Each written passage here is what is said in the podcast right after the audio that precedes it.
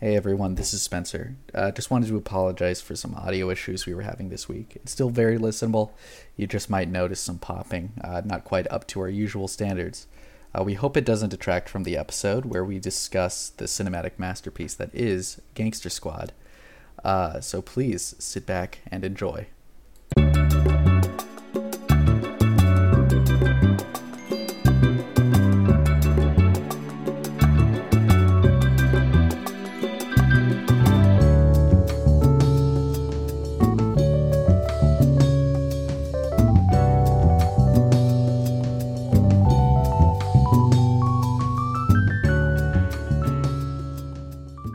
Hello, got hello, hello. can't speak what, today. what character is that? Uh, it's a guy who can't say hi. Okay, that's a that's a cool character. I like him. Thanks, I'm workshopping him for UCB. Uh, well, hello everyone. Welcome back to Style and Direction, the Sadcast, as I affectionately call it. You know, Uh, that's it's funny because we uh, we What's funny? You're right. Speaking of movie episode, but when we were naming this podcast, we specifically thought of something that would be. Um, A cool, and- like cool to be abbreviated later. and so we were like, let's go with sad, but I don't think we've ever talked about that other than maybe like the email. Probably, and I think also the um, I think we also looked it up. This might have been on Instagram, uh, Instagram Live or something, but uh, I think I looked it up, and it's it was a like a depression podcast about like males and depression or something, and it's actually kind of serious. Never, never listened to it. uh, big I feel- proponent of mental it's health, like when, obviously. It's like when Tobias uh, uh, goes to the Blue Man Group, but it's a group for depressed men. yeah. I feel Uh, like a for s- fucking idiot. when uh when you said that, I thought of uh, I know you said Tobias, but in my head I thought of Toby from The Office. Uh, for No Shave November saying "Smile if you like men's prostates." Now we're just naming our favorite bits from Yeah. sitcoms. Yeah, little bits, a little Rick and Morty for you. Um, but this is the this is a menswear podcast without the stuffiness. I don't know if I said the catchphrase the last Well, time, it- but I'm saying it Well, now. if yeah, if you, uh, you get, Let me just, put my keyboard away real quick, cause you know, I don't know if it's ever clear that I wrote the theme music. I don't know if anyone knows that, cause I, uh, early plug. I listened to Handcut Radio by Alex Fetkovich, and he always credits the theme song, and I'm like, oh, maybe I, I should, should start. credit myself. I should credit every myself. I did a great job. Pat on the back. Yeah, P on the B. Um, yeah. Anyway, so today it's another movie episode. We, we're Yep. discussing more movie style, movie menswear, and this film. You know, I there's a there's a there's a blog post about it, so you guys can go uh, pull it up on streetxsprezza.wordpress.com if you want to follow along, or if you want to supplement our our our t- words with images. Um, you guys can go check that out.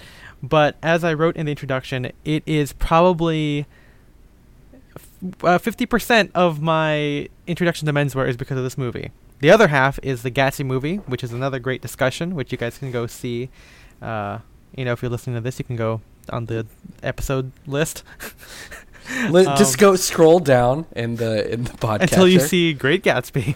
and then click play and listen to it. there you go. We'll wait. Yeah.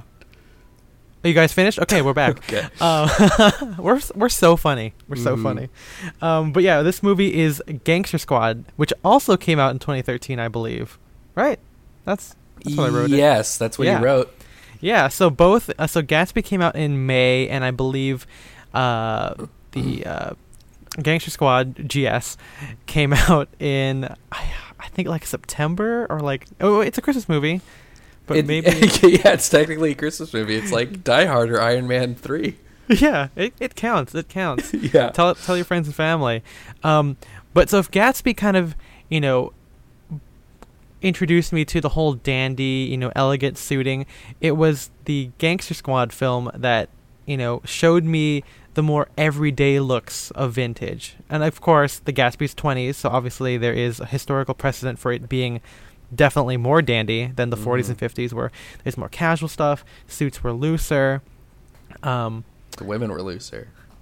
nice. Yeah. That's yeah. Welcome back to the the men going their own way podcast. yep. No, we're not. I promise you. yep. We're actually trad calves. Also not that either. We're cucks. Yep. Um, yeah, the opposite. yeah, but we could not do this episode discussion alone because we decided, you know, It's such a it's such a fun film, and we'll get into it. But we have to bring in one of my best friends, my oldest friend, Mr. MJ Kintanar. Give him a round of applause. Hello. Hello. Thank you. Thank you for the introduction. So, fun fact: he's also our editor. So you've uh, you've heard him, but yeah, behind he's the actually scenes. he's actually been on before, but he's never been on mic because I don't allow him to be on mic. He just listens along. Yep. There, there was no mic to even speak into at that point. Yeah, see, there you go. Um, but MJ, you know, MJ's been one of my closest friends. Um, he has, um, he's been developed his own personal style lately, thanks to male fashion advice and mm, being friends with me. Um, and he loves watching bad movies. We we we both bond on being able to enjoy almost anything we watch. Isn't that right? Yes, of course. Absolutely. Um, Ethan and I kind of, oh, even Spencer, we just, the three of us pretty much enjoy things like in our friend group, no matter if it's like supposed to be good or bad. So kind of have that together. I mean, I'd say that out of out of the three of us, I'm the one that least enjoys things. I guess there's still there's still some things that I won't watch, but I'm always down for like a, a fun bad movie, which for the most part this was. Yeah, exactly. I mean, we've I've, I've been wanting to talk about this movie for a long time. I've wanted to analyze the the outfits because of how influential it was to me. And then, the, you know, unlike the uh, unlike the Gatsby episode, I never saw this until maybe like a year or two ago. So yeah, this has always just been like a kind of dumb movie for me. and a couple of weeks ago, uh, MJ and Spencer were over, and we're like, you know what, we're gonna do right now before we do this uh, escape room. Uh, we're gonna watch Gangster Squad. And so we watched it, and that was the second time I'd watched it for this podcast. I was gonna watch it a third time, uh, but I forgot.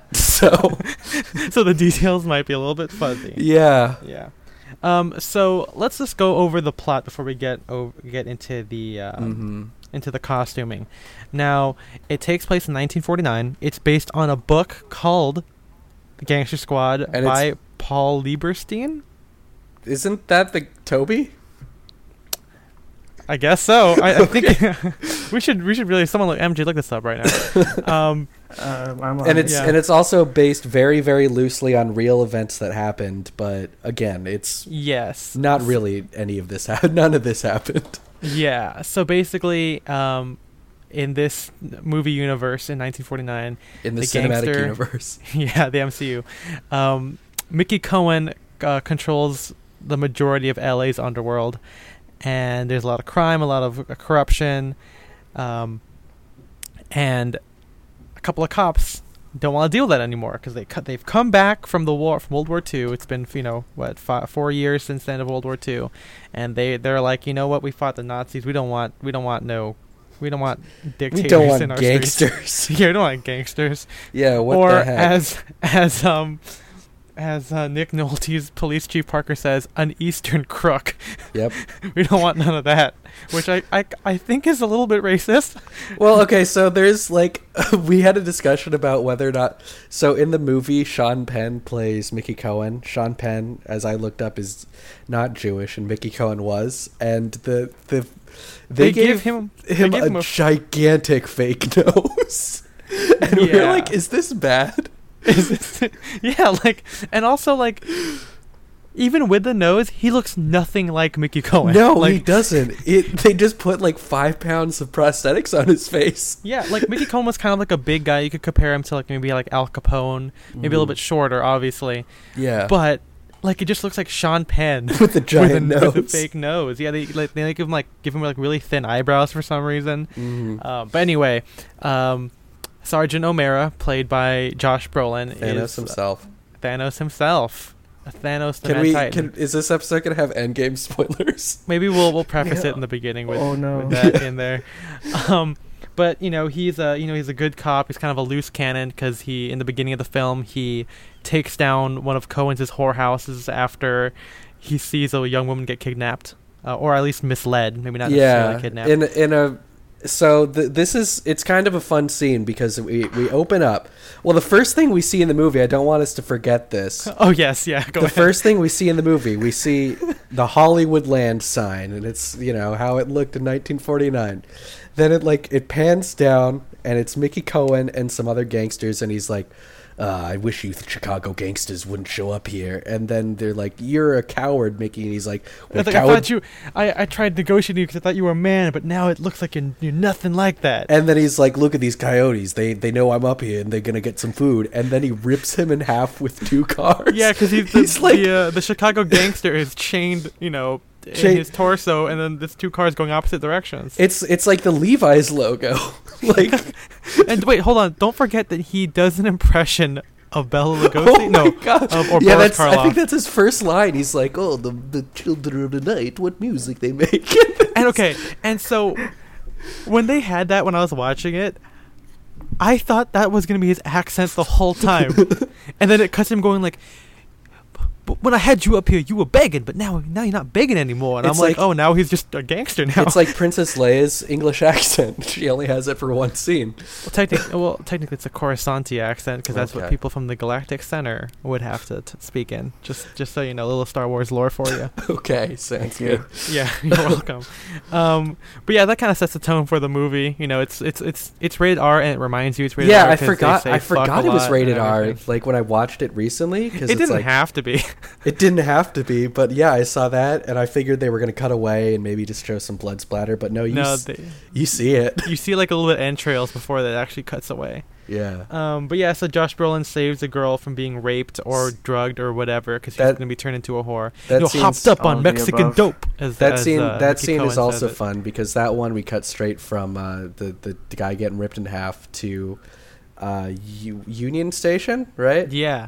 Union Yeah, yeah, Station, and there's And- this this pretty girl that has a map right up to her face.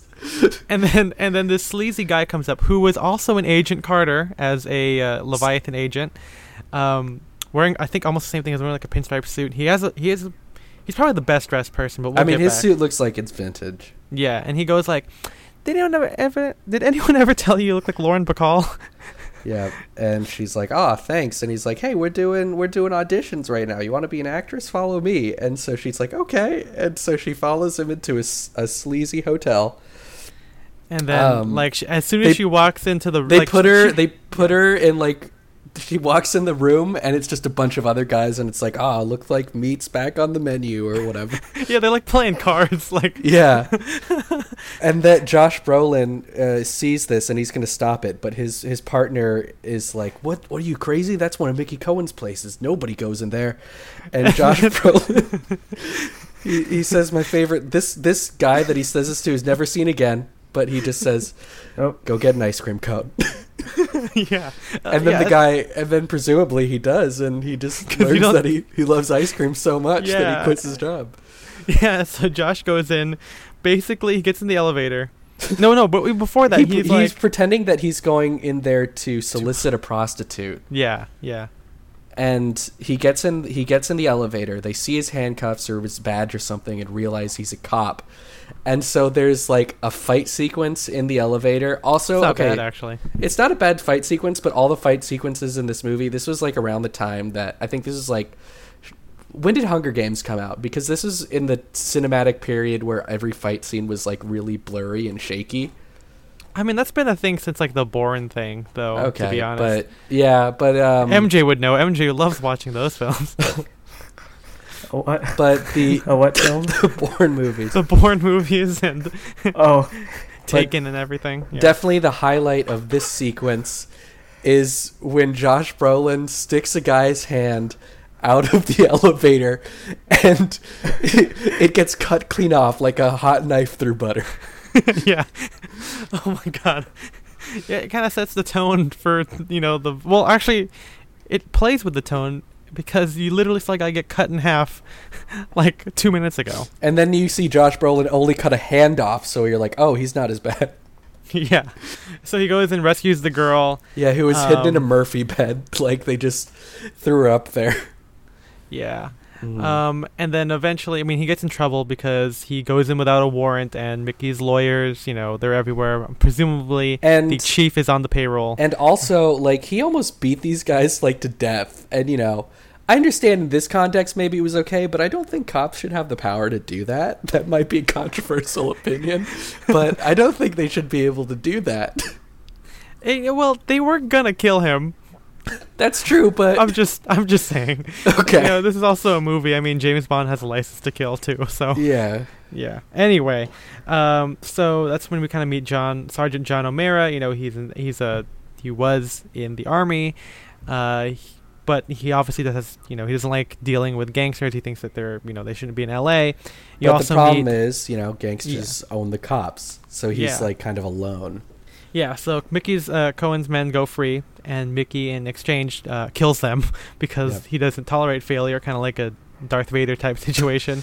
Yeah, so this is a fun thing that Mickey Cohen does like three or four times in this movie, where he'll like talk to some goons that like failed him, and they'll be like, "I'm sorry, Mr. Cohen, it won't happen again." He's like, "Don't worry, everybody makes mistakes," and he acts like everything's okay, and then immediately kills them. So Yeah. this time he Well, burns. he also has a really good. He also has a really good line in this one. Like he's like, Cohen's like Mickey, uh, Mickey, I swear to God. And he goes, "You're you're talking you're talking to God. You might as well swear to me right now." And I'm like, "Oh, okay." Um, and then he goes like, "Oh, I'm sure that it sure won't happen again, kid. Don't worry about it.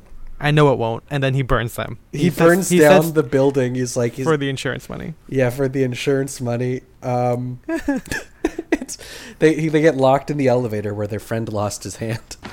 Mr. Cohen, I swear to God. You're talking to God, Mitch. So you might as well swear to me.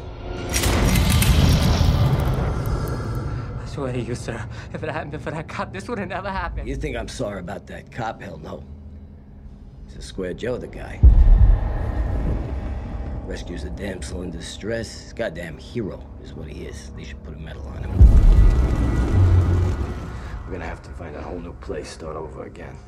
It's like they say all good things must one day be burnt to the ground for the insurance money. Mr. Cohen, thank you so much. I, I, I swear it won't ever happen again. I know it won't, kid. Carl, what are you yeah, presumably Yeah. those bodies are also there. yep. Uh, but yeah, so that's that. That's what happens. You also get to meet um, Ryan Gosling's character. So, uh, I was gonna say Sebastian, but that's not his name. His name is Jerry Wooter. No, it's Sebastian's dad. or Grandpa. yeah, I don't know. I don't know.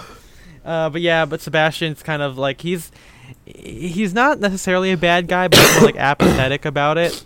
Yeah. Um, you know, he's uh, if we get into his style later, he's very he's much more casual compared to the rest of the other guys. when he's at work, when he's ho- when he's out on the town, though. yeah.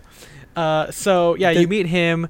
Um, This is this is yeah. So well, we meet him right in the office, and he's talking to uh, he's talking to O'Mara, and he's like, or yeah, yeah, he's like, you're gonna get yourself killed over here if you keep going after these gangsters. Why are you going after them? And he, and it's is pretty like, good impression.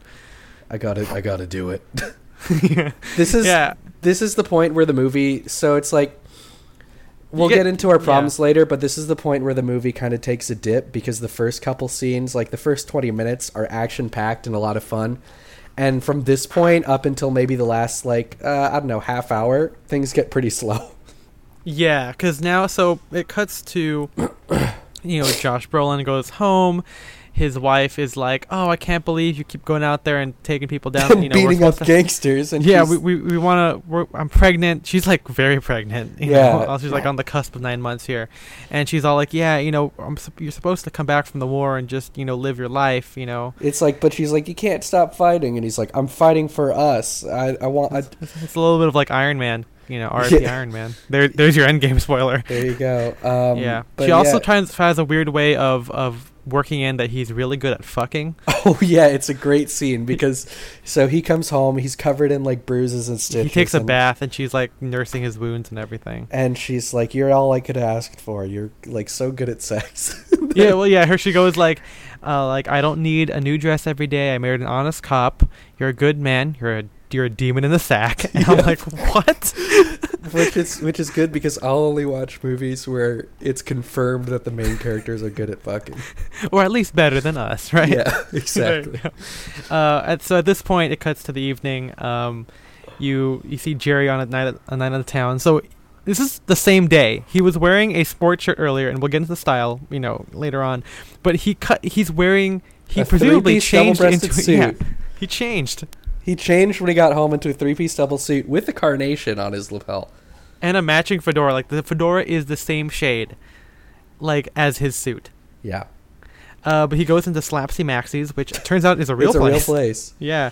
And so earlier when you meet him, he's like, "Oh yeah, I lost, I lost Jack Whalen. He he slipped his cuffs." And then he meets for dinner. It's Jack Whalen who Yeah. works for Dragna, I think. Mhm. Like, yeah. And they're like, "Oh hey, what's up, dude? Like, how have, how have you been?" But uh, presumably they have met before, you know, earlier that day or something. Because he's like, "You're a peach," and uh, oh, oh yeah, talk the, peri- about the like the kind of period slang. I don't. oh yeah. It's it's kind of silly in this movie, but this scene has some of the best examples of it. Yeah, he goes. Um, yeah, he calls him a peach, and he goes, uh, "Take, take a pew." and then Yep. Okay, like, so "Oh, my okay." other favorite thing about this movie is how Ryan Gosling like isn't playing along with the thing that everyone like everyone's doing. Like Everyone- the fast yeah, talking you get like Mickey thing. Cohen, like it's like it's no problem. They got the you got to keep the girls hopped up on Mexican dope. But and like then- Ryan Gosling is just going at his he's just doing his normal Yeah, thing. okay, yeah, Yeah, so he's like he seems really Okay. out of place in a, in a great way. yeah. I mean, he's just playing himself. Yeah. Um, but then that's when you realize that he's not good at fucking because he hasn't been sophisticated in weeks, and I don't believe it because it's fucking Ryan Gosling. Yep. Um, and then he's he um, uh, Jack Whalen says, "Oh, look, Mickey Cohen's over there with his whole like you know Knights of the Round Table, but evil kind of thing." And that's when you learn like you see the uh, Y- like the, chief of the police at Burbank, the high Yeah. sheriff of Los Angeles County. You see the uh, the the Judge Carter that tends to sign off on whatever he's doing. You see the jazz hound, the, the the commissioner who's turning into a real jazz hound. oh my god. Um, you also see Revik, uh, the killer, who is a Party City gangster, which we'll talk about later on. and then that's when he makes eye contact with, um, The with Emma tomato. Stone. Yeah, the tomato. Who's the tomato? Yep. And that's uh, that's Gracie May. Gro- no, not Gracie May. Gracie something. Gracie Faraday. Gracie Faraday. And that's uh, Cohen's new etiquette teacher. And you get a great line where um, you know she's obviously teaching him. I mean- he's fucking her, but he's she's also teaching him how to like act in like social situations or whatever. And he gets the food, and he says like, "Roast peacock." I knew the Romans had class. it's such a great like non sequitur. Yep. And then she says, "It's the other fork, darling," because he picks up the salad fork or something. And that's where the, the I I haven't been sophisticated in weeks thing comes in where she where it's like he's like who's the tomato and he's like oh that's that's Cohen's etiquette teacher she's teaching him how to be sophisticated. Yeah. And then he's like I haven't fucked in weeks. but yeah, but they make eye contact, and then she says, "I'm gonna go bend my." No, that's later on. But she goes to have like a cigarette and get a drink, and he, um, Sebastian, damn it, no, Jerry Wooters, uh, puts the charms on her. Yeah, and yeah, he tells her that he's a Bible salesman. I can't tell if she's if that's his actual cover or if that's I don't clearly a think line. I think that's just a line because well they what okay, how does that scene go? I remember there being some other weird dialogue where it's like I'm a I bet you have a Ducky War story behind that lighter. Oh yeah, there's some more there's some more Some more period slang kind of stuff. And then anyway, Yeah, then sh- then she says, "Would you like to make an honest woman out of me?" And he says, "No, ma'am. I'd Nope. just like to take you to bed."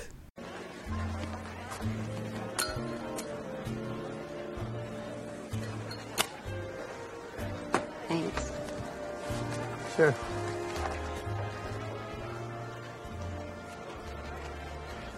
I'm Jerry. Say, Jerry, I bet you got a Ducky War story behind that lighter. Yeah, sure, I got stories. Hey, Matt, can I get a dirty Shirley? I got shot down once over the Pacific. I spent the night hanging onto the wing of the plane and I had sharks bumping my legs in the dark. Are you weak in the knees yet? Sure I am. Let's see, you're not quite big enough to be a Shylock. I give up. What's your racket, handsome? Mostly I just like to play games. I bet. What kind of games? I like to play post office. Post office? It's a kid's game. Not the way I play it. But my racket is uh, I'm a Bible salesman. You want to take me away from all this and make an honest woman out of me? No, ma'am. I was just hoping to take you to bed. and you know that wouldn't work unless you look like Ryan Gosling. and right? it does work yeah, because so they yeah. I don't. Did did she tell Mickey Cohen? It's like, hey, I gotta, I gotta go. Like, what? ha- how I did- know. I don't understand how they have because throughout the movie they have I this small she just affair kind of thing. She yeah. just, I guess. Shit. Yeah, and it's weird because like Cohen doesn't care until later on in the film when he realizes like something's going on, or maybe he's like he's tolerating it until he's finally like, hey, you know what happens when people take things that aren't mine? I kill them. Yep. You know, Yeah, because it's like it cuts straight from him saying, "I want to take you to bed" to to them, them wake- waking up in that bed. Yeah. Um. So anyway, if we're gonna, you know, if we want to talk about the uh, fashion, we should cut this part shorter. So, uh, Josh Brolin's hero antics gets uh, noticed by the chief of police or the the high like the ch- commissioner, whatever, uh, Chief Parker, played by Nick Nolte, and um, he goes like, "Hey, I know the cops won't do anything officially. I know there's a lot of corrupt people, but we'll fight them guerrilla style because you were in the war, and I, you know." That's what we need, and you can, you know, make up your own, make up your own unit, and It and stuff. you're gonna be some kind of gangster squad. Yeah, and I just want to say again here. I mean, I guess it's period accurate because Chief Parker is kind of racist. He goes like, like my my ancestors fought savage Indians and Mexicans to take this land, you know, take California. And I'm not gonna lose it to some Eastern crook. And I'm like, Jesus Christ! Like we're supposed to like the cops, but but this is not good. Nope. Yeah. So anyway, so he tells him it's like we're gonna do this thing. It's kind of illegal. Um, so you guys are not gonna get any credit for it. Like, but it, it's the only way that we can take down the gangsters. And we don't. And he tells him it's like don't just kill Mickey Cohen, destroy his entire operation so no one can like take it over or something like that. Yeah, yeah. Um, so the first person he approaches is is Jerry Wooters, and this is a great scene because they they see they, they they meet up at a s- at a burlesque club, strip club, whatever, and it's like an older woman stripping, and again, It's probably during the day. yeah, it's, it's during the day, In the and, morning. It's the day shift, and he's and Jerry drinking like a Wooters tiki is drink. there, yeah, and he's there, um, it, you know, and it's still weird because this is after he fucked. Emma Stone, but I- he's he feels the need to go to a strip club in the daytime. I, I get you know I don't know what his And what his life is like. Here, you know, here's a great line. So he again, uh, Wooters refuses because he doesn't want to get caught up in this. He, he just wants to live says he life. says like some like the city's the city's flooding and you're grabbing a bucket when you should be grabbing a life raft. So he's like a kind of bathing just suit. going with the flow. Yeah, and then so like uh, Brolin is like, you know what? Fine, drink up, and like leaves, and Wooters has the best line where he goes, "Okay, only 'cause it sounded like an order," Yeah. and proceeds to drink, and I love that line so much. I'm putting a squad together. I need an Indian guide who knows the territory. Oh. Who's the lucky winner this time? Hmm. well, good luck. That's all you got? Sarge, the whole town's underwater. And you're grabbing a bucket when you should grab a bathing suit. You know? Come on, Jerry. What the hell happened to you? Hey. Same thing that happened to you, pal. But the war's over, and we don't have to fight anymore. You're not gonna change anything around here, Sarge. You're just gonna wake up one morning walking on the wrong side of the grass. For what? You can't answer that question. Take off the badge.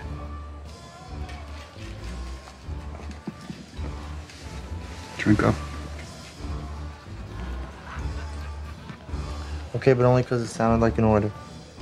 Oh, and so he, I think he goes home and like consults with his wife or something like that. This this is another great scene where she gets really mad when she he finds out that he when she finds out that he's gonna be taking down Mickey Cohen. So she goes in the kitchen and just smashes a dish, and then they have like I it's a pretty dramatic scene, and then it's it cuts. it's like very. Oscar reel where she's like Mickey Cohen can have this city, he can have the state, he can have the whole country, but he can't have you. And there's like there's like the, the documentary like shaky cam thing going on. Yeah, um, and And then, then the next day she's fine. Yeah, the next scene she's fine and she's like, "No, don't go for the like the the the like the best cops." Because, that's Because- who Cohen would pay first. Pay Yeah, you got to go for the shitty cops.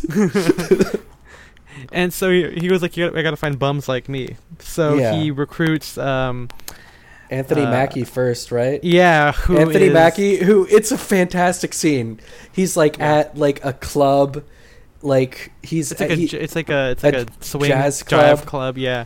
and so there's this guy there's this like drug dealer i think in a zoot suit so that like and he just like sticks his hand out and then a knife flies right through it and pins him to the wall and then it's and then it's uh, it's Coleman Harris that that is uh, uh, Anthony Anthony Mackie's Mackie. char- character, and he's he's in full uniform. he's in full way. uniform and josh brolin just comes up to it's like i like your style kid So it's like I don't know if Josh knew, Josh Brolin or Sergeant O'Mara knew it was gonna happen, but he like because he comes from off screen, like he, He wasn't just- watching. He's like after after Anthony Mackie, you know, throws a knife into the guy's hand. He goes like, "Hey, hey, man, best don't wiggle it. Just pull it straight out. That's why you get for for dealing heroin." And then as he finishes that line.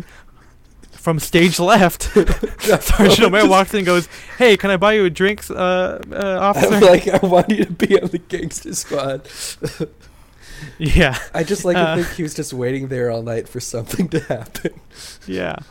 Um, it doesn't even show him like co- going into that club. It just no, it just shows the club and the the hand, the hand Yeah. knifing, and his knife skills are not put to good use. I think he only uses a kni- knife Twice. One, yeah, one or one or two other times. Yeah. Yeah. Uh, so after that, he goes to meet with Max Kennard, played by Robert Patrick from. oh, uh, one of my favorite characters in the film. He's from Terminator 2. Yeah, uh, he you know he's like the cowboy cop. Um, Yeah, like- he's ba- okay, so I- okay, we'll talk about style later, but he's de- de- definitely dressed as like a cowboy in like the 40s, yeah. He like and wears not a not duster as in a scenes. cowboy. Yeah, not uh, not a cowboy from the 40s. I'm talking about if you had to put the two together. So he wears like a super wide brimmed Western fedora with like a Mac overcoat at all times, Yep. um, which Or- looks like or a duster. sometimes just just a vest. Yeah, he's the only character wearing a waistcoat, and you know, instead of wearing like a suit jacket, so it looks like he's a cowboy wearing a waistcoat, you know, a tie, he and has then like, like, the, a low the, the belt holster, whatever. yeah, and instead um, of like the the detective, you know, chest strap thing. Yeah. Um. So his wife suggests that guy because she's like she sees him in like a detective magazine, and And is he's he's shot more cops than anyone else in the last decade or something. Wait, shot more cops. or he shot more criminals than all the cops in the whole decade or something like that. Yeah, and so she's like, "This guy's gonna be good in a gunfight. You got to get him." And so he gets kind of a two for one deal because he also Navidad yeah he also gets uh, uh, Michael Pena, uh, who is his like kind of like his ward, yeah. yeah his sidekick. I guess It's kind of a nice moment because uh, when Navidad goes to get them a drink, he goes like, "I work with him because I know no other cops will work with a Mexican." So I'm like, Yeah. "Oh wow, that's pretty nice." Um, but then it, it it implies that they know each other. But then he when he goes, "Christmas Ramirez," you can't say that, and it's like, but that's his name. Like it acts like as if you just learned that for the first time. yeah. uh, Um, I think up next is um, uh, Giovanni Ribisi's character yep. Coleman, uh, not Coleman, uh, uh, Con Keeler, Conwell. Conwell, Conwell? Keeler, yeah, yeah, he's the uh, the nerd, the nerd guy. Yeah, what did they say? He was like a cop, but he was He like was- too he's into an intelligence. tech, like tech stuff. So yeah, I think he was an intelligence officer, and I think he got that um he was fired or he was demoted for wanting to like unlawful tapping or something like that. Hmm. So something that that fits with his character. Um, he's dressed always. Oh well, when you see him at home, he's always wearing like a sports shirt. Um, he has like cool like tortoise shell frames. Yeah. Um, and I think so, I think yeah. The, so the scene we see him and they're like watching, like uh. a Well, hold on. b- Before before that, when he when they say his name, they cut to him, right? And he goes, "Can I help you with something, fella?"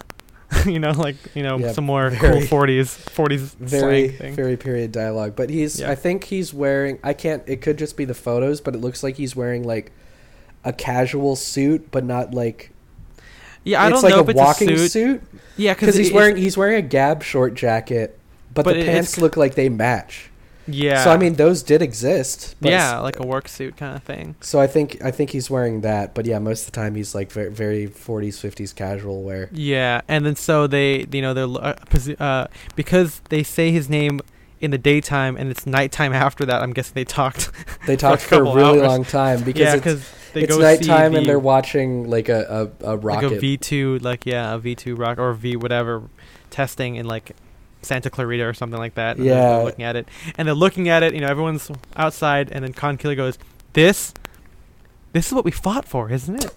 And then and then after like maybe like two beats, Josh Brolin goes, "Damn right." he just had to. He's just taken by the beauty of this spaceship.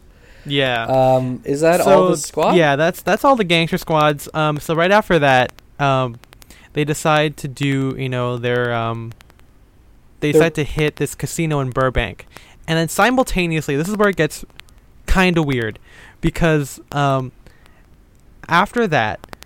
Mickey Cohen meets with Jack Dragna, who I guess is the other, you know, I guess he's the Italian part of the Los Angeles mob, played Oh, by the boy. late Jack, uh, late Jon Polito. Oh, R.I.P. King.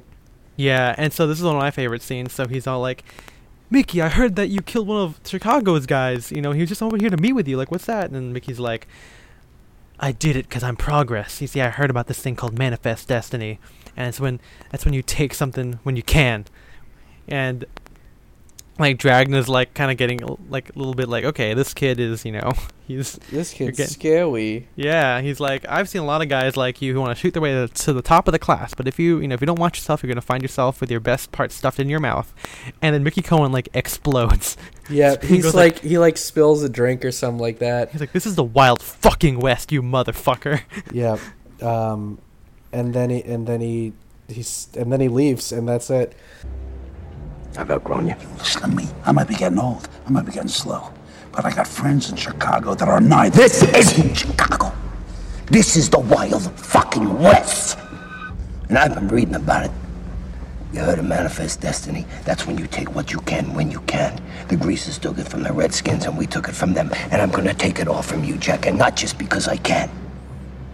But because this is my destiny. Los Angeles is my fucking destiny, you motherfucker. Um, that's the end of the dinner. But Yeah. the uh, the Burbank hit goes bad because they find some cops in the casino.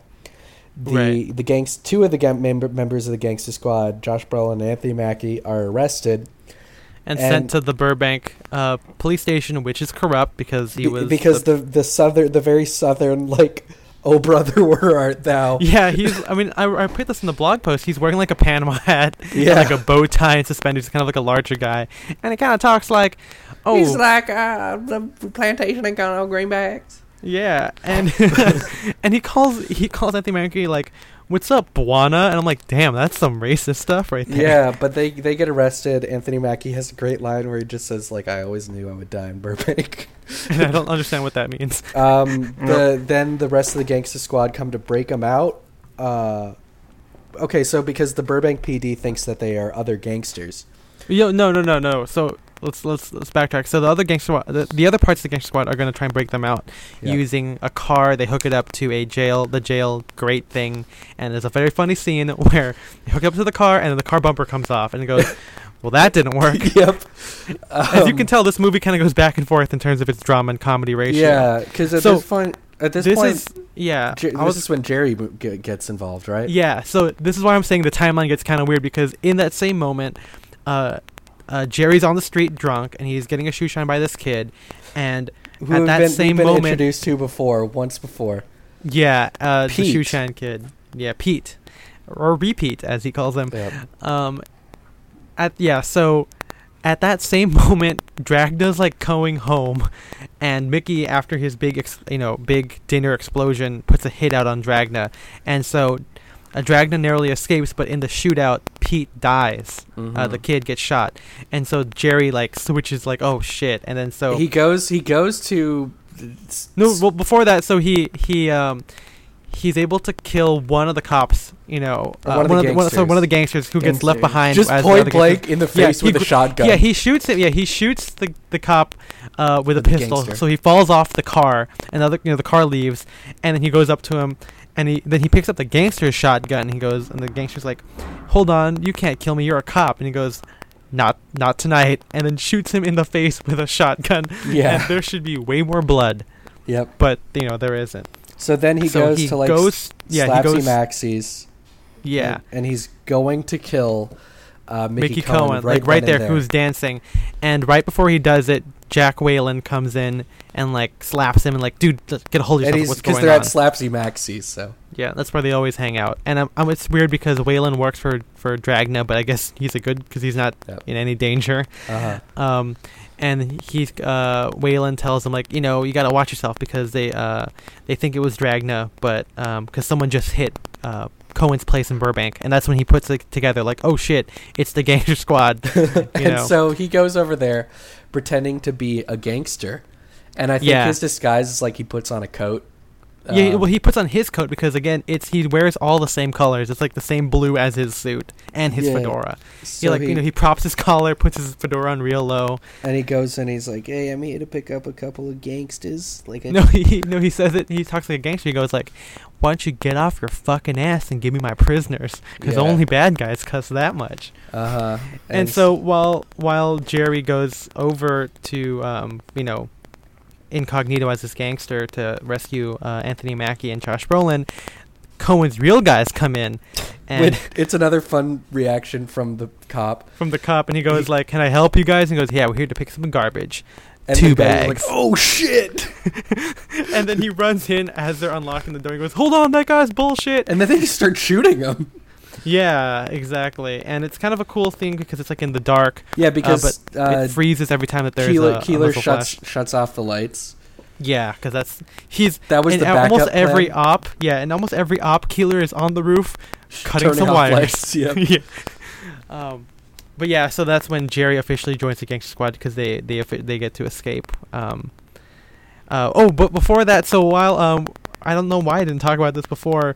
Uh, every time Cohen orders a hit on somebody, he tends to have a big speech about his life, and Yeah. it conveniently ends right when something happens. So as the guys are drawing the guns on on Dragna and by extension Pete, the shoeshine boy, he talks about how like, oh, in New York I felt like a rat in a maze, but in Los Angeles there's breathing room, and they shoot as soon as he sco- as soon as he says, "I love Los Angeles, I love it," I love Los Angeles. I love it. and then that's when the gunshot happens, and I. I love that line so much. Yep. Um, so, Jerry's now part of the gangster squad. He's a yeah, they start squad. training. They have like a small thing where like they're shooting, you know, like mannequins dressed as gangsters. Yep. Um, and then Con Shooting cans. yeah, shooting cans. Um, Con Keeler says like, hey, you know, after what happened with that kid and how sloppy we were, I don't think we should just you know strong arm ourselves. I think we should be smart. So they decide to go and bug Cohen's house. Uh huh. Which and is it's it, it's there's a bugging scene in uh, The Sopranos that's really really good, and that was like an entire episode. But in this, it was so boring in this movie because it was just like they just ran in. They- and it, it yeah, lasted like five minutes, and they just put a bug behind a TV. the the fun part is that uh, you get to see Wooters wear a pea coat, Mhm. uh, which is you know very nice. And then also they they still have to use walkie talkies, and because it's 1949, they have like the giant ones that are based with like a briefcase. Yep. Um, so it's kind of a fun a fun thing there. and then and then he just makes out with Emma Stone a little bit before. Yeah, because he runs into her while she's there. Because when they get home, uh, Mickey's maid says, "Ice cream sundae." Or can I, or dessert, Mr. Cohen, and goes, ice cream sundae, my favorite. Everyone loves ice cream in this movie. yeah, and Who doesn't? Yeah, exactly, right? Creamistry. Um, Please so so they uh, they bug him. They find out that he's doing something called El Dorado Trust, which I still am not sure I understand. Basically, it's like a wiring service. So any gambling money from here to Chicago or here up the West Coast has to go through Cohen. So by extension, he touches it and owns it. And so Yeah. And uh, he has a bunch of other books. And so they there's a big there's a big uh, um, uh, montage where they take down a couple of his other books, but they don't know where exactly uh, this El Dorado Trust, the headquarters, is. But it's it's funny because as the uh, uh, there's another bad movie podcast that covered this, uh, the Flophouse, and as they point out, they act like the El Dorado Trust is like a doomsday device because they're like. They're like, if he gets this up and running, he's gonna be untouchable. Like we can't do anything. But I think it's like running. Like it, it's not like they're setting it up in the movie. It's like already running. But there's like a time, an arbitrary time limit where at a certain point he'll get rich enough that they can't stop him. I guess. Yeah, so it's it's weird. Um, and so because uh, Con Keeler saw him make out with uh, uh, uh, Grace Faraday, yeah. Amy, Em- yeah, Emma Stone. Um, they're like, hey, you gotta push her to find out where El Dorado Trust is. Otherwise, you know, Like, what's the point, or something like that. And he's like, "You guys don't know anything about her. She's a good person." They have a really dramatic scene where he's getting fed up with her going back to Cohen, and I'm like, I don't know what you expected, dude, but Yeah. you know. Um, so they end up shutting down El Dorado Trust finally, because I think she finally tells them where they are or something. I forgot. No, exactly. isn't that isn't that where they they bug it? Uh, no, they they set up something where it's like they can figure out how far away it is, and they use that with. Oh yeah, they ping they ping it or something like that. yeah, but they ping have the like a line. list of his known like businesses, and they figure they out just- which one yeah. it is. So they Yeah. figure out it's Slappy Slapsy Maxie's. So they go in dressed as band members to get into the backstage area. Another great part where because they go they go downstairs and the security guard's like, "Hey, who are you guys?" And he's like, "We're in the fucking band," and then they just punch him in the face. Yeah, yeah. Um, and then Con Keeler's on the roof again, turning out the lights and turning off the alarm. Mhm. Uh, they go in, they burn off, they burn all the money there, they destroy yeah, they, everything. they make sure not to take any money because they're cops. they're cops. So, th- they- But that's what that's what tips uh, Cohen Mickey off Cohen to the fact that they're not gangsters because they're not taking anything. yeah, So, the- so- yeah, so he he's he blows up. He's like, we're the cops, and I think he figures out then that, his house is being bugged. and so they tear up the house to find it. As he's tearing this out, uh, Grace goes and hides on her own now because she's scared for her life. Yeah, yeah. Um, and so they find out it's being bugged, and so Mickey Cohen fakes. Uh, fakes talking that he's gonna have like one last heroin shipment. Also, they oh had, they, yeah, we forgot about the heroin. yeah. the- uh, earlier they had a car chase, hot potato with a grenade. it was Um, it's it's a good car chase. It's really fun. The, yeah, they they throw a bunch it's in of grenades. Burbank. Oh yeah, there's another joke how they have to go back to Burbank because it's at Burbank Airport or something. Yeah, they destroy they destroy two cars. They shoot two gangsters in the leg and push them off a cliff. Yeah. Um, so anyway, uh, they make it sound like this is his last hope to stay in business. Um, it's obviously a trap. It's in Chinatown. Con Keeler is like, "Oh, uh, I don't want to do it because they're civilians or something like that." oh yeah, he like- says it's like I don't I don't know what the difference is between us and the gangsters anymore. I'm like, what are you talking about? like about, they're about? murderers and like you haven't. do you- uh, well, actually, they do have a kill count in this movie, but um, at this point, have they killed? Yes, they did. They blew up a car. They they blew up a car. They've killed people, but Well, they yeah they don't they don't like other than that like self defense stuff or like yeah pushing a grenade back into that thing. Um, yeah. it's uh they don't really like they kind of like knock people out or shoot them in the leg or something um Mm. so they have a uh because Conkeeler is listening um Yeah, they Cohen they, they leave Cohen them figures back out at yeah. their at their the place where they bug everything. post yeah Um, and they f- and so Cohen kind of figures out like oh it's it's a sh- shortwave radio so obviously the bug has the listening post has to be somewhere close here so uh Conkeeler gets choked to death kind of yeah, brutally. while Mickey Cohen is telling a story about like how a dirty cop or something like that. stole stole his like lockbox of cash or whatever. Uh-huh. I ran from Boyle Heights all the way to wherever. Every block, I must have fought five, six kids for that box. But I wouldn't let it go. I wouldn't let anybody take it away from me. But you know who finally got that box?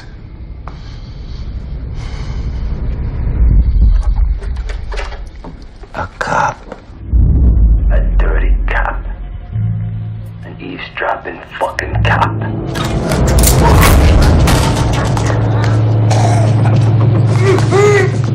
That bug's an empty piece of work. Limited range, though. Uh, and then there's a cool thing to illustrate how tough the guy killing Keeler is.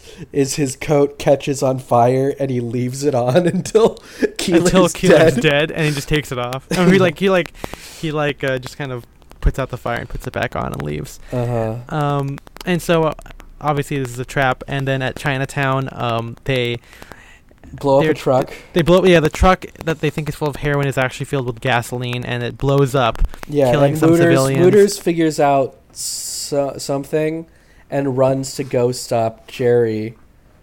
No, Um, he's Jerry. He wants to go stop Josh Brolin from getting too close, and so none of the cops Oh, well, die. Um, uh, the guy who's carrying out the hit is the uh, is the is Revik, their hitman, who you only see in like two scenes. This one and like an earlier scene. Uh, he gets to dual wield Tommy guns. Oh, it's awesome! It's so cool. yeah, um, but he doesn't die. Um, they do they do shoot a couple of gangsters and they get away, and then they also Cohen also puts a hit out on on um, O'Mara, Josh Brolin's wife, who uh, survives and gives birth to her kid due to in the their stress. bathtub. Yeah. Yeah, but basically they're kind of you know they're at the you know they're at the low point in the story now. Yeah, because it's almost to the climax. Um. Yeah. Oh, we. So uh, a couple scenes before this, uh, uh, Ryan Gosling and Emma Stone are at Clifton's, which is a real place in Los Angeles. It's still there, and we've been there. It's fun. Um, a couple gangsters come up and are like, "Hey, wh- wh- where are you going?" And then try to throw acid in Emma Stone's face, but instead he pours the acid right on one of the guy's dicks. Yeah, he like he like he just kind of punches them. Like the the bad guys are kind of stupid. yeah, and so a- all their immediate family are now in danger, uh, and the the press finds out about Gangster Squad. Everyone hates them. Because Uh, of everything happening. And Nick Nolte know. is like, tomorrow you're gonna, gonna- lose your badge. I don't know why they didn't fire him that day, but it's like, you know, you got maybe it's the weekend or something. yeah, it's the weekend, and it's like you're gonna lose your badge. You're probably gonna be arrested. I'm gonna be fired.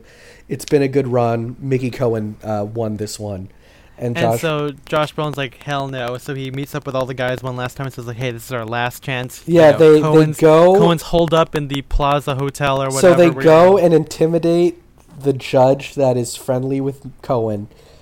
Not really intimidate. They just say it's oh, like, to hey write man. an arrest warrant because uh, That's the reason they needed the arrest warrant for it to be legal. And so they go over to the judge's place. They literally just say, "Hey, man, you you're gonna retire tomorrow, but tonight do one good thing." And well, he's like, it's also because they tell him, we know that Mickey pays you in whores. oh, "Yeah, but it's yeah, I guess." And so immediately he's just like, "Okay," and then gives them an arrest warrant.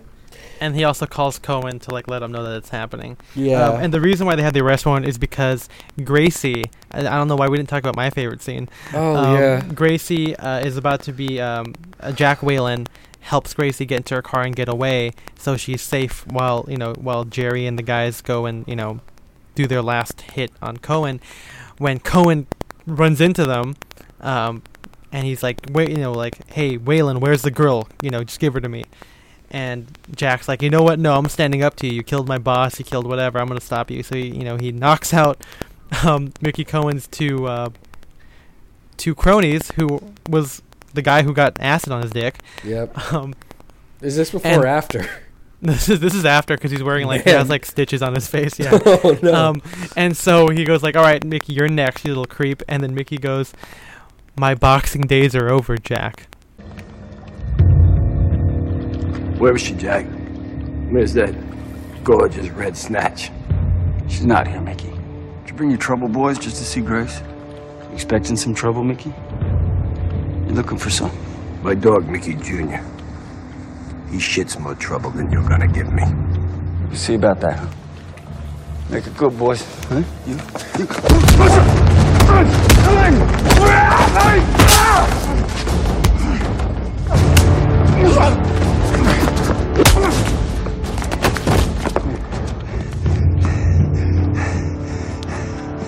You're up next, you little creep. I've been saving something special for you, Mickey. My boxing days are over, Jack. Come on, Mickey.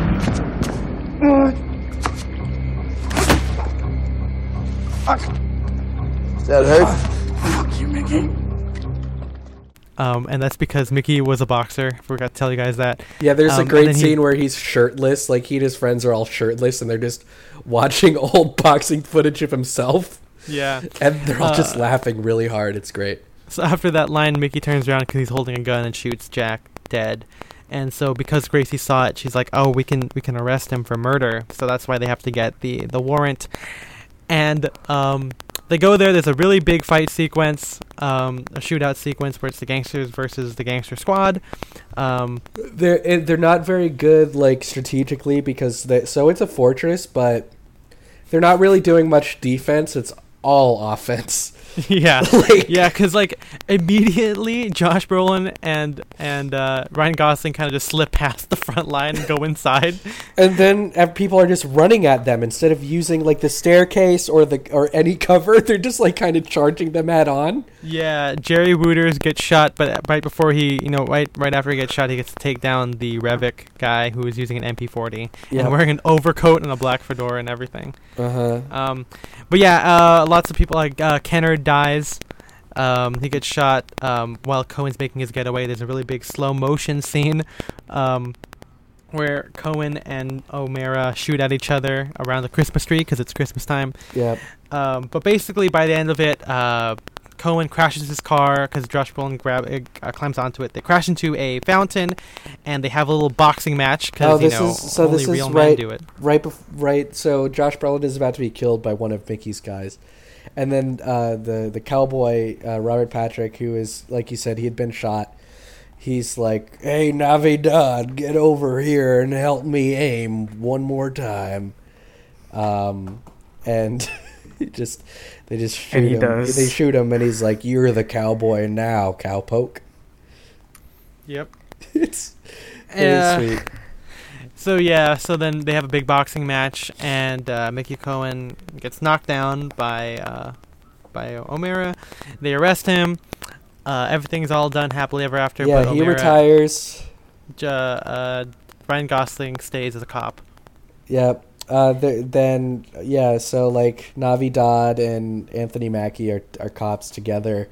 Ryan Right. Gosling uh, and Emma Stone get married, and they get they also keep Mickey Cohen's dog. Um, and uh, yeah. they put a hat on him, and they both laugh really hard. Yeah, and then they say like the mob's never had a foothold in Cal- in Los Angeles ever again. Yeah, and then and then dramatically, Ryan Gosling throws his or no, sorry, uh, Josh Brolin throws his badge into the ocean. Yeah. And that's the movie. Wow, that took up a lot of time. It's such a fun movie to talk about. Yeah, it's great. Uh, we really recommend it. Um, we're gonna take a quick break, and then we're gonna get right into the style of the film. We'll be Yeah. right back.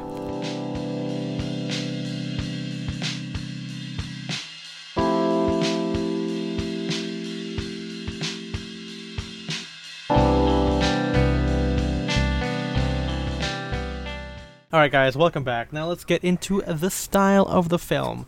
What you all came for. Yeah, so if you didn't uh, want to listen to a recap of the movie, you can just skip ahead to right now. I want this to be a movie podcast. I have so much fun on these episodes. it's great. It's so good. Um, yeah. So let's talk about the Gangster Squad first of all. I know that the blog post talks about Mickey Cohen, but let's go because you know th- I think during the um, during the scene analysis, the, the talking about the plot, we talked a lot about the Gangster Squad itself. So But for well, first let's get into who who did Oh, yeah, yeah, go ahead. because I think this is kind of this is kind of interesting. This was uh let me find her name in the article. Uh, yeah, yeah. Go ahead and find it because so uh, overall the theme is this movie actually isn't too bad with period costuming. Obviously, when you compare it to like Imitation Game or Downton Abbey or even uh, uh, uh what's the one uh, It's it's um Mary Zophres. yeah, yeah, yeah. Well, so when you compare it to those films, it's obviously it misses the mark here, but this is not a serious film. Like, Yeah. It's not a serious man. yeah, I mean, I think Public Enemies is better than this, but it's when you compare it to something like Live by Night, and I mentioned that a lot in the in the blog post, is because Live by Night is awful. Yep. But so this is this is the costume designer for this was Mary Zophres, Yeah. who uh, fun fact did a serious man. But uh, she she has done a lot of work with the Coen brothers, like True Grit, Hail Caesar, Oh, Gangster Art Squad. Oh brother, and in those movies, typically the period costuming is like spot on. It's like really good. Um, Yeah, so maybe but- I mean you could probably it, you could probably blame it on the, like the director or the producer who kind of set the How tone. how was the costuming in First Man? Because she did that one too. that one's? I, mean, I saw First Man. That one's pretty pretty spot on for for the you know. Yeah, this one has some weird choices, but yeah, we're I'm not sure if that is um, um, we're not sure if that is due to Because obviously she the can yeah specific direction that the filmmakers are going for. Like, oh, we don't want it to be super accurate. Yeah, because I mean, But- obviously she has she's done some great work in the past. Yeah. Um, so big rule of thumb here is that the gangsters are all wearing double-breasted suits. Um, and the good guys are wearing single-breasted suits because I guess single-breasted means that you're like a normal guy, and double-breasted means you're dangerous. And obviously, it plays into the stereotype, you know, where you know, if you wear a double-breasted suit, you look like a gangster or a Fancy suit gangster man. Hey, really quick, do you think they got her because she does so much work with the Coen brothers? And maybe she like half-assed this one. No, it's because they were like, "Wait, we're making a movie about Mickey Cohen." oh, that's funny. Thanks. God, that's that's not good. um, so yeah, that's a basic rule of thumb here. Also, a lot of the gangster squad characters or cops in general, um, wear kind of When we brown say gangster squad, we should make sure they are not gangsters. Yeah, They are fighting gangsters. Yeah. Um. So the non-gangsters are yeah wearing a lot of earth tones, a lot of brown. very plain clothing. Yeah. Um, so Josh Brolin wears like a brown suit the whole time, and I I noticed this when I was writing it. His shirt has like a like a burgundyish hue, and I'm wondering if it was intentional to make it look like a World War II suit, Like pink and green? Yeah, pink. Yeah, the pinks, Officer Pinks. And Yeah, so I mean, be. it like. I don't. Yeah, it looks too intentional because, like, yeah, he wears a brown suit with like a pinkish shirt and like a striped tie, and he is Yeah. the Sarge. Like they call him Sarge, so he's like the most, you know, army military character in the whole thing. Um, Coleman Harris, uh, uh, what's his Anthony Mackie's character, Navidad Ramirez, played by um, Michael Pena, tend to and uh, Con Keeler, I guess, kind of wore regular stuff. Um, uh-huh. More specifically, Anthony Mackie and Michael Pena, they wear suits. They wear like foulard ties, not really anything too bold. Because again, this is like the 1949. This is like close to the 50s, so it gets really bold in historical, in a historical lens. You get like really padded shoulders, uh, really short ties, super pleated pants, and in the film, they're not super exaggerated. I mean, the suits don't look vintage, but they also don't look modern at the same time. Like they're Yeah, I mean, there's like the first time we see, um, uh, the first time we see Jerry Wooters, I thought the sport coat he's wearing looked very like 80s or 90s. Yeah, because it has it's got kind of like a wool silk, kind of like a crunchier kind of like what you'd see in a, like a, in a flea a flea market or a thrift store kind of thing. Yeah, but none of the for the unless maybe some of the minor characters are wearing vintage, but I don't think anything else they're wearing is like. Yeah, maybe the I think everything they're wearing is, like, made for them. Yeah, I mean they do say that they had a lot of vintage, but for you know because it's an action film, they had to. Create Yeah, I could I could see like there's there's a scene where they're at like a backyard barbecue, and I could see like the Hawaiian shirt of the apron. That's probably true vintage, but Yeah, for the yeah. most part, I think their suits have been uh, Yeah, made for them. Yeah. Uh, Con Keeler as the nerd wears kind of like check ties to kind of set him apart because, uh, as like I said, um, Josh Brolin tends to wear striped ties, and Con Keeler wears the checked ones, which is what made me kind of get into check ties, and I know Spencer wears wears them too, uh, or Yeah. at least he used to. Um, and then so Jerry Wooters, um, Ryan Gosling is a, probably the best dressed out of out of the gangster squad, the cops. Um, he wears a lot of separates. Um, like you know, he wears a sports shirt with like a like a tan sport coat and like uh, like you know our Air Force blue trousers kind of thing. Mhm. Um, and then but when he, as like you said, uh, when he goes out, he tends to wear three piece pinstripe suits. And when I was reading, I, I forgot where it might have been an older article, but it was intentional because oh, the gangsters wear double breasted suits, so you don't know exactly where Wooter's loyalty lies. Even though he Yeah. doesn't do anything illegal or evil, it's just kind of like by association. I guess. Um, and if if you look at like production stills and um, or in the film when you look really closely, he's wearing a spear point shirt, um, and most of the people in the gangster squad or the cops wear point collars. And his spear point collar has kind of like a small weave or design on it, and then he wears uh, he likes wearing bold ties, like you know Mhm. vertical designs. I think in in that particular scene where he's in Slapsy Max's for the first time, he's wearing like a floral tie, but not like a floral floral tie that you would think of nowadays. Kind of like just a tie with like a tiny flowers kind of decorated around Yeah. it. Um, the uh, second scene we no well, the burlesque second scene, but- he wears a red sport shirt, but under a three-piece gray suit. But then but he does not have the jacket. he doesn't have the jacket, so it looks like it looks like he's going to prom. Like, like it's it's such a vibrant red suit with like a medium gray suit, um, so it doesn't really work well at all. And then, like I said many times in the uh, in the plot analysis, he, his hats and his overcoats are the exact same shade as his suit. Yep. So it, you know, yeah, on their own it look it doesn't look that bad, but then when you when people tend to c- color coordinate like that, it looks very costumey. Yeah, that's why. I mean, that's why we when when it comes to hats, like we like I, we recommend maybe having like two or three, like Just just, a, a, a medium gray, like a brown, and if you want something casual, you can get like a western hat, and that's about it. Yeah, exactly. Mhm. Um, and so you know he so that's basically what they wear. They're, in the uh the, the barbecue backyard scene. He wears a sports shirt with uh Hollywood waist. Oh, I think most of them are wearing Hollywood waist trousers, but they're not pleated and they're kind of worn kind of low, so they're kind of yeah, bag- we don't think that's the costume designer's fault. I think that's the actor's fault because they're just not wearing their pants where they yeah, should be. but also, I mean, a lot of the fabrics in, the, in the film they're not as heavy or drapey as like you would expect from like a gabardine slack or a suit, which is what they'd probably be wearing. So they Mhm. look really fine. So they you get to see a lot of the creases. They don't really hold shape well. Um, you know that could be a whole I'm- discussion on like super wools compared to you know. So I'm I'm looking at pictures of the backyard barbecue scene. Yeah. and I just noticed that Robert Patrick is not like he's just dressed as he always does, and he still has his holster on. Yeah, yeah. But everyone else is wearing like sport shirts and slacks, which is actually not that bad. It makes perfect sense.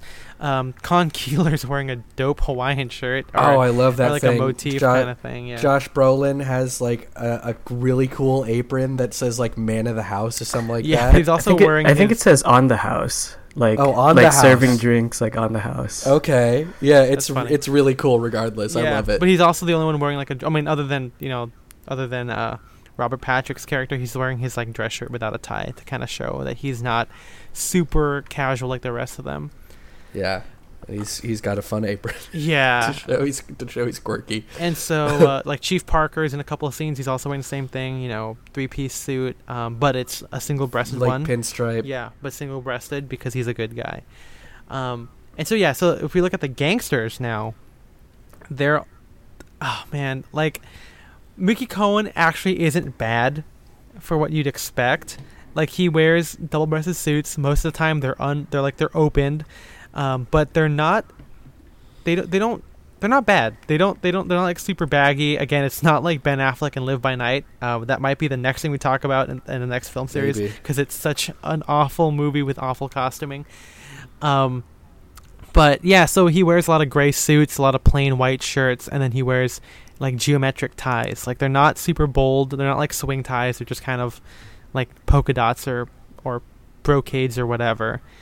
And then he wears his fedora, but his his brim is upturned, as opposed to um, you know, you know. He's kind of wearing it almost like a Homburg a little bit. Yeah, and you're supposed to play like you know with the whole gangster aesthetic thing. It's kind of worn like on the back of his head, kind of. And we, I mean, we didn't mention this in the review much, but oh my God, is he given hundred ten percent to being a gangster? He's just having so much fun with it. I mean, I would be too. yeah, he's he's like he's like he's chewing the scenery hard in such a good way. But yeah, he's 100% committed to the gangster aesthetic and 100% committed to just acting like a gangster. It's so it's so good. Like I mean, like, that's like the main reason I love that this film. Yeah, because yeah, like I said, it's like always 110%. He's like, I am a gangster, God damn it! Yeah. he's doing like a really heavy New York accent. It's, I love Los Angeles. it's really I love fun. it. And he Um, also, we also forgot to mention my other favorite line, where at the very end, just apropos of nothing, he just says, "I like only having one fork." to, as a callback, as a callback Yeah. to the to that thing, uh, to the Yeah. uh, to the roast peacock scene. Um, Uh. but he he does wear a very long spear point collar. It's obviously a clear nod to Goodfellas. Um, Yep. um, but it you know as like I said in the spear point collar article. Uh, and podcast is like after watching this movie, I was like, oh, I want one now. And I know that the ones I wear today are are a different shape, but you know it's not that bad. Um, if you wore a collar bar, it would be different, but it's definitely pretty long.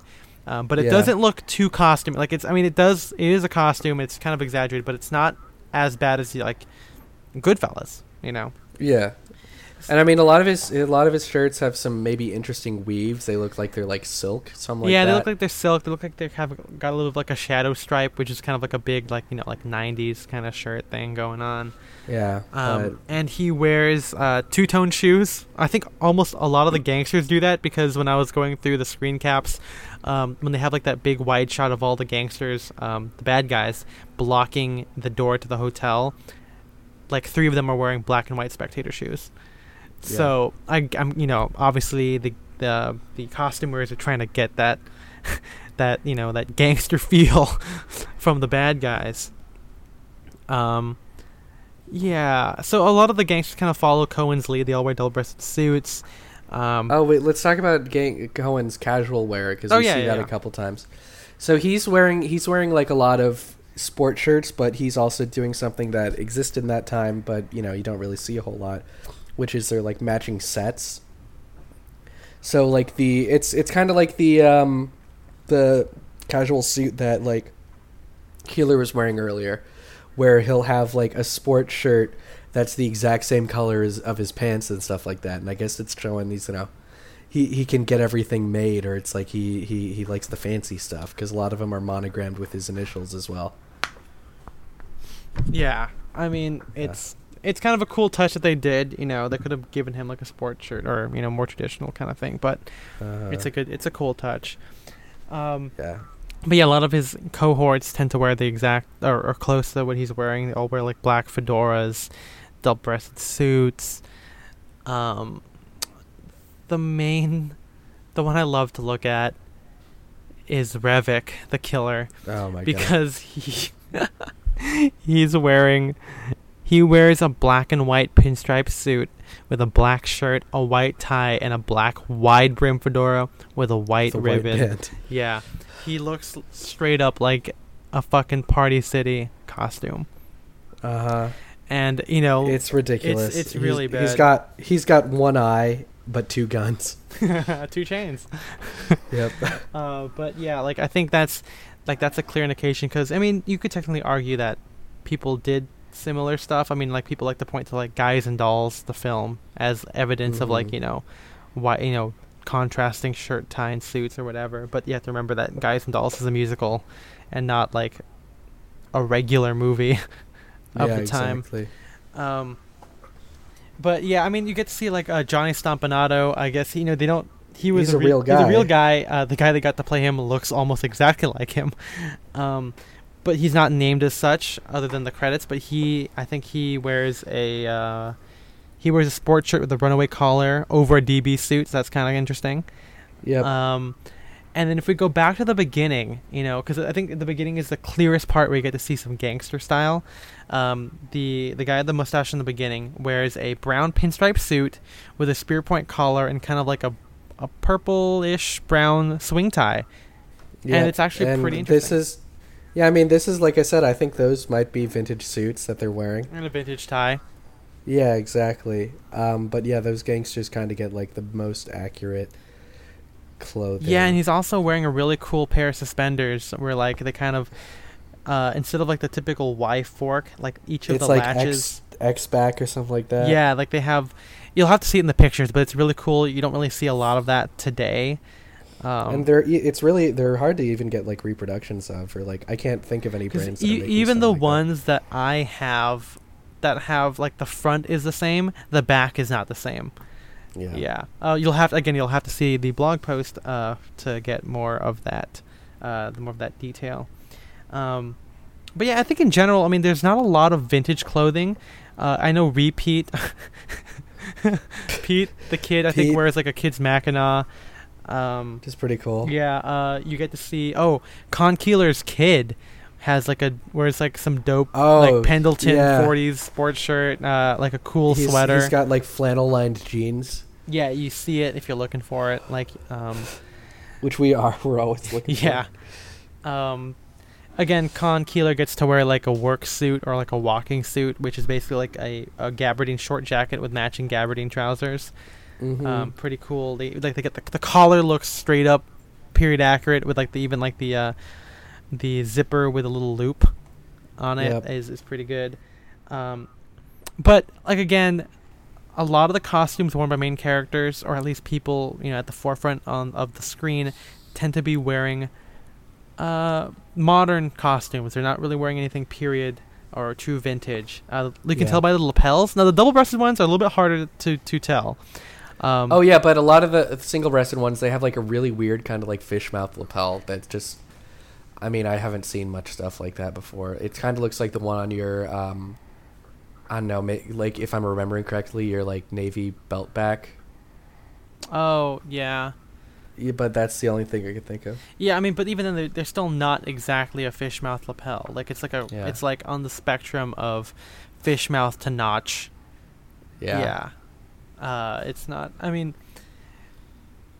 even even though like the lapels and stuff are bad. I mean, I I found myself inspired a lot by like Jerry Wooter's outfits a lot. You know, like there's a couple Mhm. of pictures I have of me back in like 2014, 2013, um, where I'm wearing a sports shirt with like a houndstooth tweed jacket and like gray pants because I saw him wear you know a textured jacket with a sports shirt with gray pants Yeah. And uh, you know it's not it's not bad uh, especially when you look at the barbecue scene like a lot of spencer and my casual style are kind of like you know sports shirt and trousers kind of thing. Uh, ryan gosling wears like a silver belly colored fedora. And while the shape isn't super accurate i mean it looks pretty good like in, in the context of the scene. Like he's wearing it with like some shades that don't look particularly period accurate either. Um, but it's still uh, i mean it's like you know it's pretty decent. Um, and I know I've written about sports shirts and loop collar shirts a lot, and it's definitely a cool, a cool staple uh, Yeah. for for summer style and everything. Um, But yeah, I think our uh, our problem, and we talk about this in the article with a, with a lot of the hats, but specifically Ryan Gosling's hats is I. It looks like the crown slopes back too far. yeah, it's tapered a little bit too much. Yeah, and so it just it looks it doesn't it doesn't look right. It looks like a cheap hat that you would like, like a, an Indiana Jones hat you would get at Disneyland, something like that. Yeah, um, a lot of the regular gangsters have that uh, that issue too, but I think the best ones are worn by uh, by Josh Brolin's character Sergeant O'Mara, and um, I think Christmas Ramirez uh, Navidad gets to wear a fedora. But I mean, near the end of the movie, they're not really wearing fedoras as much anymore. And MJ, I know I know you're thinking about Jake joining the Hat Squad. So what did you think of the the hats in this movie? Um, I mean, it only pushed me to like look at stuff more. yeah. Um, Ryan Gosling's hat kind of kind of got me. it, it it pulled you right back in. Yeah. Um. But but yeah, I'm still on the fence. But but we'll see. Yeah, what what else are your thoughts on on the movie's style as a whole? The movie, s- the style, whatever. Well, I'm. I mean, I'm still a scrub when it comes to the analysis part. It's more just like, hey, that looks cool. I wonder if Yeah, it would so look what cool part- on me. Yeah, what things did you think look cool? Um, basically anything Ryan Gosling wore.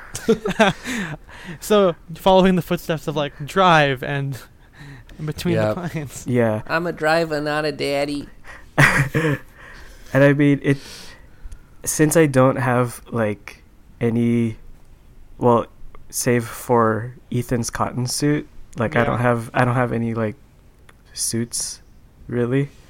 Mhm. but like his like his pinstripe suit or like his uh his like brown suit was like really cool so yeah, you know, just just Yeah, I mean- opening my my mind he's Open definitely your he- mind. Yu-Gi-Oh. He definitely he he wears he wears some cool stuff, and I'm not sure if we mentioned his Mackinac that he wears. He like wears Mhm. like a navy and black Mackinac jacket. Uh, oh yeah. yeah, Yeah, forgot to that was talk about that cool. one. Yeah. hmm is Um, that is that the one that that Ethan was was like Yeah, it's that like- was that was the one that was the that, one. yeah, that was the one that made me go like, man, I could totally use a, a you know a casual plaid jacket, and Yeah. uh, I do have one. It's brown and yellow. It's not.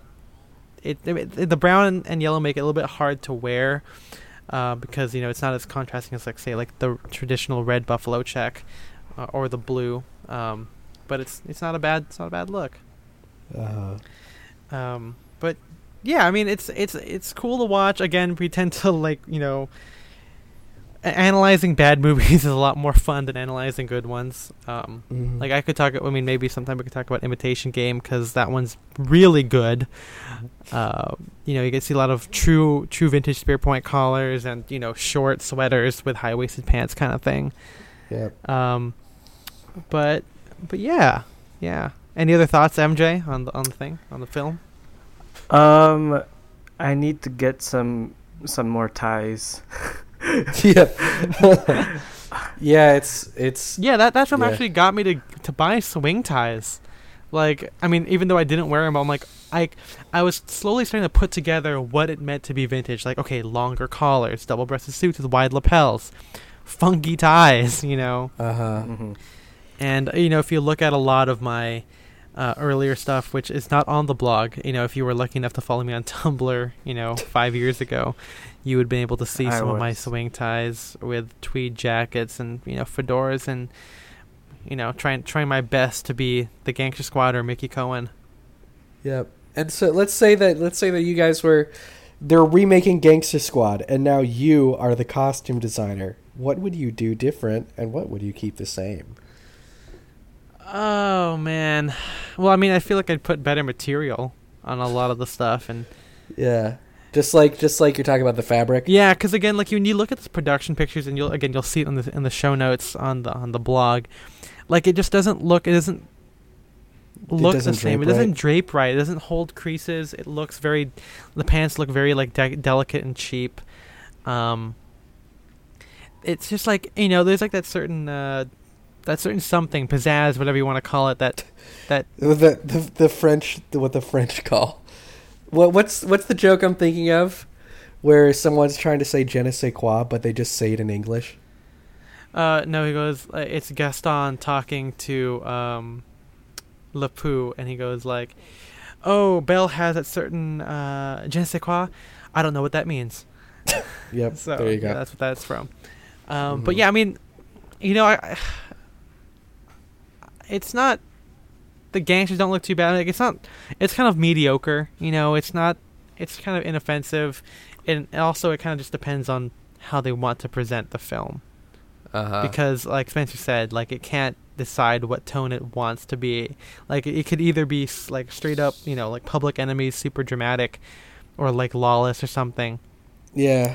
or it or could as I be. kept saying, I kept yeah. saying while we were watching it, it, this if this movie was just the Nice Guys, which is one of my favorite movies, and maybe we could talk about that sometime. yeah, definitely. Um, but if it was just the Nice Guys, but set in 1949, it would be my favorite movie. Yeah, I mean it's so it's so good. Like the Yeah. jokes are, are are good, or it's just un- unintentionally good. You know. Yep. Um. Yeah. Because yeah, there are there are a couple funny gags in this movie. There's the part where they're breaking out of prison and the the bumper rips off. There's another fun scene where Josh Brolin goes to Mickey Cohen's house to kill him, but um, uh, not Mickey's there. not there. But uh, Ryan Gosling stops him. He's like, "If you're gonna hit anyone, hit me!" And then he just immediately punches him in the face Yeah. and keeps walking. Oh, yeah, I mean, yeah, it's a bit of a missed opportunity. Obviously, the movie did not do well. Um, There's no Gangster Squad. yeah, 2. and I remember when they were reshooting it because of the they have a scene where um, uh, Josh Brolin gets ambushed in a movie theater, and that's you know I think that that that part replaced uh, was replaced by the Chinatown scene um, because of the Aurora shootings. But I remember them you know reading about uh, reading about these reshoots, and they were like, oh. Um, you know, it, we have to make like the best film we can, you know, as you know, as filmmakers. And I mean, it's not really an artistic film, so yeah. it's you know whatever. Uh, any any last thoughts, MJ? I know that you're uh, you know, you're the Um, new guy. I don't think you, you you- well you mentioned it earlier about the uh like the color matching being sort of costumey. Yeah, I think I think it was specifically with uh, Ryan Gosling's character. I, I Yeah. guess I guess that would probably be because now I mean now that you mentioned it, it you know, you start to kind of like see stuff like that. yeah. So maybe yeah. if you know if there were a remake, as oh, it you were, yeah, you wouldn't. that, that, that 'cause- that that'd probably be one of the things to like you know the li- the little details. Yeah, you know, Yeah. now that I'm thinking about it, I feel like this film is is costumed like what a lot of people think. the 40s is or the 50s or whatever you want to call it. You Mhm. know, it's like a step up from like wearing like a, a bow tie with you know clip-on suspenders and jeans. You know, to have like a vintage look. It- It's definitely a step above that, but it's Mm-hmm. still kind of like missing the mark. It's like, oh yeah, obviously a gentleman would wear our matching hat and suit and and coat because that's what gentlemen do. They want to have a, co- a cohesive theme, but you know, real guys don't dress like that. Because they don't have 30 hats to go with their 30 suits. Yeah, and I see it a lot of times from like people who are starting out, people who are getting into vintage. They tend to like go for all that, like you know, or even not in vintage. Like you know, you get guys like Men's Warehouse who will wear like a matching tie and pocket square or something. You know, or they they feel the need to have this so-called harmony when you don't need it. You know, you Right. don't really need to have it, and uh, it's kind of unfortunate that they keep that in this film. You know, Mm-hmm. When the costumer has done other films where there's a great diverse amount of style and combinations, like Hail Caesar, you guys, or or even Oh Brother Where Art Thou. Oh yeah, because again, like all the Coen Brothers movies, they tend to have really, uh, really fantastic costuming. Yeah, and those feel even if the even if those ones are more lighthearted than you know a period drama, they still feel very set in the period, you know, in the time period. Yeah. And I think that's one big thing about what makes a period film good, like whether or not you can have a set like a, a, a truly authentic setting, you know, Mhm. and uh, some stuff like this kind of take you out of it. Yeah. It's- or or you know all the, of the weird slang that they say and like get an ice cream cone. yep. And he never came back. Tomato. Yeah. He never came back. Again, he just loved ice cream, and then he opened up an ice cream Can shop. I help you with something, fella? You know, Yep. stuff like That's what he says when someone comes into his ice cream shop. yeah. Um, but yeah, I think that'll that'll do it for this one. That'll do it. Yeah. Um, That'll again, do if you ya. guys like the episode, please leave us a review on Apple Podcasts. It really helps. And you know, now we're on all three major platforms: uh, SoundCloud, Spotify, and you know Apple Pods. So you should listen to all three of them. Three times. yeah. Like me. Like I. Yeah. there you go. I actually listened to it four times because I listened to Oh it my when I God. edited it. There you go. Yeah, see. Um, Ah. one final plug. I do want to plug um, Hand Cut Radio by my colleague Alex Fetkovich. Uh, you know, it's he's a writer for he's an ex-writer for the Rake and the Jackal. He's a freelance guy now. He started his own podcast, talking to a lot of the London guys, um, and it's really really good. Um, Yep. you know, if, if if this podcast is about talking to LA people and Blammo is about talking to people in New York, then that one's for that one. You know, that one's for London. That one's stuff. for across the pond. Yeah, really good. Check that out. Um, Um, I'll let, let we could we could all plug something so we don't all sound negative. It's not all negativity this episode. yeah, Um, you should watch. I think you should leave on Netflix. you did plug that the last time. I did. Yep. Oh man, I'm just gonna plug it again because of how good it is, man. Uh, watch it. It's so good. I can't get over how, how funny it is. It's my favorite show on Netflix right now. Um, so that's that's what's keeping me up at night. nice. MJ. Um, I- I don't know. You know what? I've been watching a YouTube uh, a YouTube show. I guess it would be considered called Send Foodz with a Z. Okay. It's about um, so the hosts Timothy De La Ghetto and David So go around to like different uh, like food festivals, um, and try out like different foods. And so it's kind of it's kind of been inspiring me to try different foods in the LA area, as Okay. Ethan already knows. Hell yeah, dude. Hell yeah. So it's on the YouTube channel Thrillist, and um, yeah, good stuff. There you go. Good food. All right. Okay. So uh, don't forget that there are there are also show notes for this episode, or a big bold blog post that goes into the you know more of the details of what we talked about. You can find that at uh, streetxsprezza.wordpress.com. There's also going to be a link in the description of this podcast episode. Um, you can follow me on Instagram at Ethan M Wong I'm at Spencer DSO. and MJ. is at oh yeah MJ for my regular pictures, and Agito underscore photo for my photography pictures. Yep. Uh, don't forget to follow the pod at style and direction, all spelled out on Instagram. And yeah, you know, we'll post stuff from. Uh, you know, we we tend to update stuff about the podcast on there, in Mhm. case you didn't follow the rest of us when we announce it on our own. so All right. Yeah. Uh, yeah. So if you guys like movie episodes, let us know. We uh, we have a couple more that we're thinking about doing. definitely. Um, we always have fun doing them. And uh, feel free to message us directly on Instagram if you guys have any other ideas. If you guys want us to answer anything on the pod, Mhm. you know, Yep. we can do a little segment about that. We can do that. Um, but yeah, Send it's like- questions. send them, send them in, baby. Uh, we'll see you guys in the next one. Bye bye. Bye bye. My wife.